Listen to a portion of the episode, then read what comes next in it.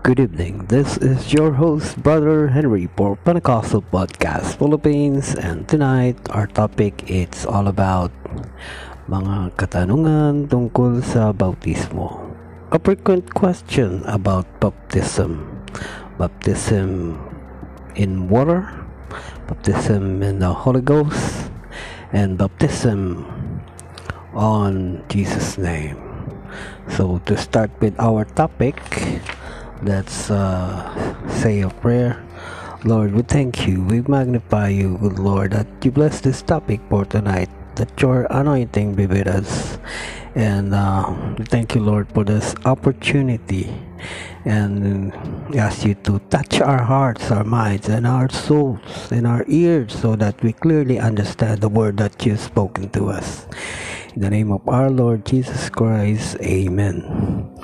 So, uh, let's start with the topic. Mga katanungan tungkol sa bautismo. Anong ibig sabihin ng isang bautismo? Sa Episode 4 verse 5, ang isang bautismo na tinutukoy dito ay yung lamang bautismo sa tinuturo ng Biblia. At ito ay lubog sa tubig, immersion, at sa pangalan ng Panginoong Jesus sa aklat ng mga gawa 2 verse 38 Acts 6 verse 16 Acts 10 verse 48 Acts 19 verse 5 Kailangan bang magbautismohan muli ang isang nabautismo na sa pangalan ni Jesus? Opo, sapagkat ang pangalan ng Panginoong Kristo lamang ang binigay na pangalan sa silong ng langit para sa ating kaligtasan. Mga gawa 4 verse 12 Isang halimbawa ng muling uh, binautismuhan ay ang mga tagagawa 19 verse 1 hanggang 5 nakasumpong si Pedro ng mga alagad ni Juan at nagbabautismo at sila ay uh, tumanggap ng bautismo ng pagsisisi. Ngunit tinuruan sila ni Pedro na manampalataya sa ating Panginoong Hesus. At uh, nang sila'y nanampalataya, nagbabautisman silang muli at sa pangalan na ng ating Panginoong Hesus. Pansinin natin na ang sumasampalataya at tumatawag sila sa Panginoong Heso Kristo ay nabautismuhan sa pangalan ni Jesus. Kaya dapat ang lahat ng mga sumasampalataya at tumanggap sa Panginoong Jesus ay babautismuhan sa pangalan ng Panginoong Heso Kristo.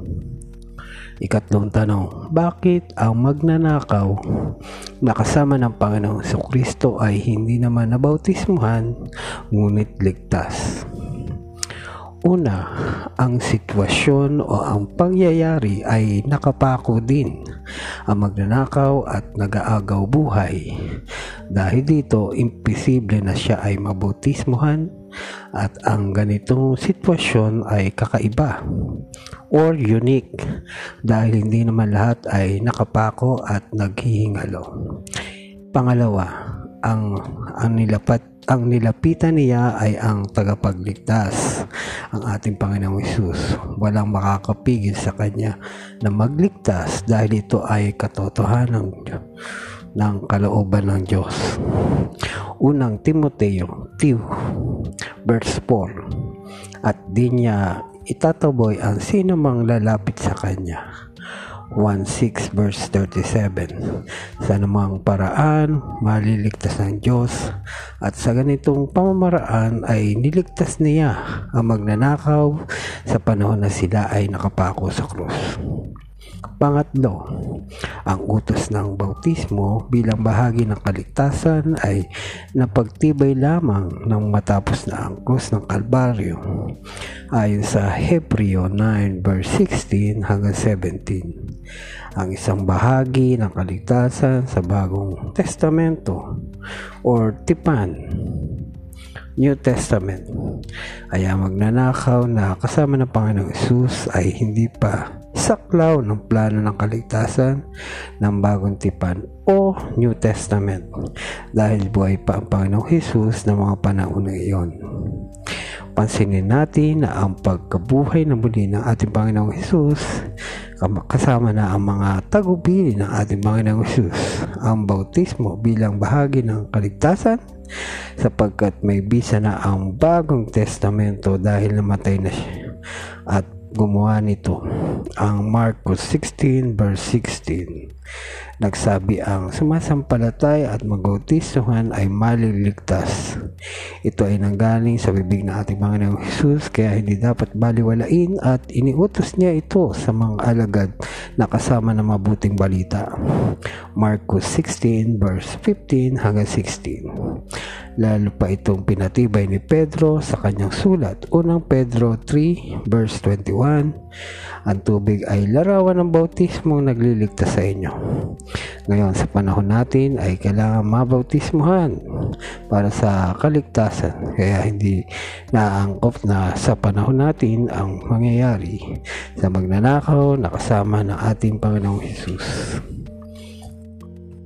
So, next topic po is uh, Espiritu Santo.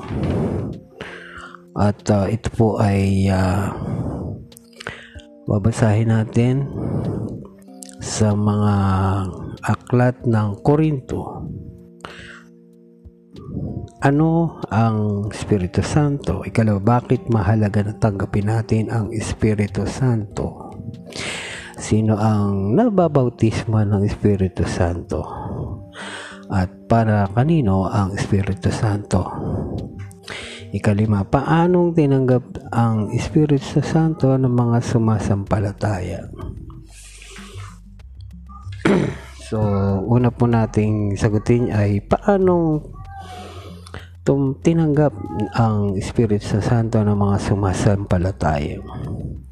Sa mga gawa 1 verse 4 hanggang 5, pinagpili ng ating Panginoon Jesus na huwag silang umalis sa Jerusalem at hintayin ang pangako tumutukoy sa Espiritu Santo na kanilang tatanggapin. Sumakatwid sila babautisma ng Espiritu Santo. At noong araw ng Pentecostes, bumaba ang Espiritu Santo sa kanila na pinangakuan sa mga gawa 2 verse 1 up to 4. Sila ay napuspus. Humigit kumulang 120 na katao sa gawa 1 verse 15 ang Espiritu na Santo at sila nagsalita ng iba't bang wika ayon sa pagkaloob ng Espiritu na kanilang, kanilang salitain.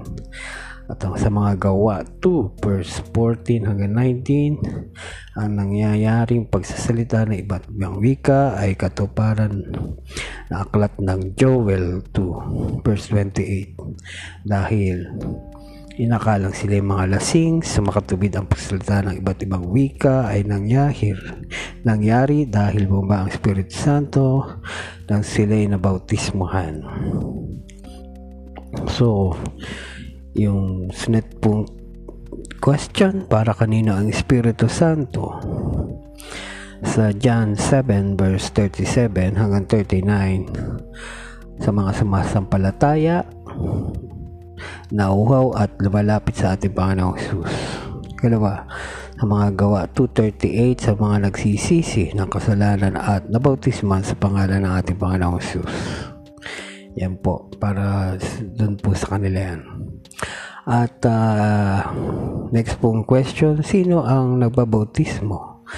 Ng Espiritu Santo sa Matthew 3 po, verse 11.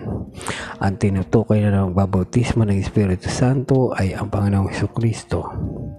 Galawa, John 7 verse 37 hanggang 39, ang, ang Panginoong Jesus ang nagbibigay ng tubig ng buhay, ang Espiritu Santo sa Joel 2.28 at Ezekiel 36 verse 27, ang Diyos ang nagbibigay ng Espiritu Santo dahil ang Panginoong Jesus at ang Diyos na nangako ay iisa.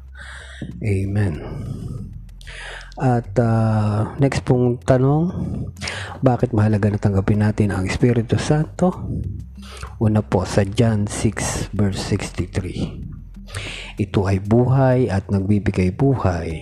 Pangalawa, John 16 verse 13, gagabayan, gagabayan po tayo nito patungo sa buong katotohanan.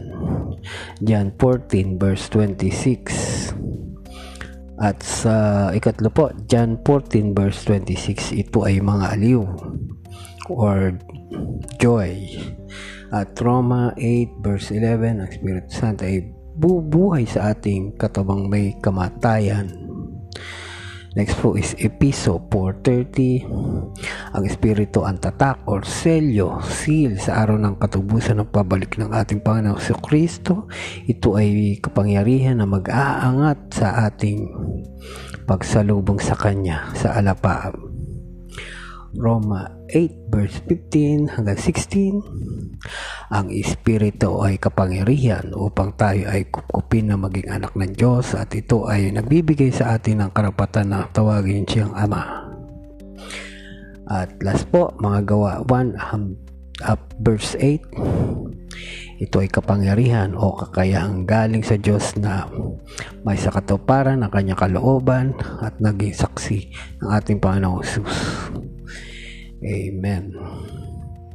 So, unang katanungan po, ano, ano po yung Holy Spirit?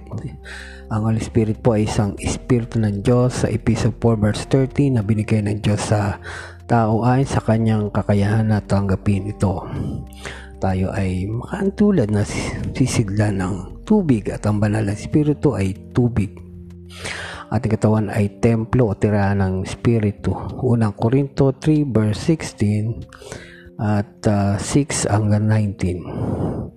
Ito po ay pangako ng Diyos sa lumang tipan sa kanyang inilagay sa kanyang spirito sa loob ng tao.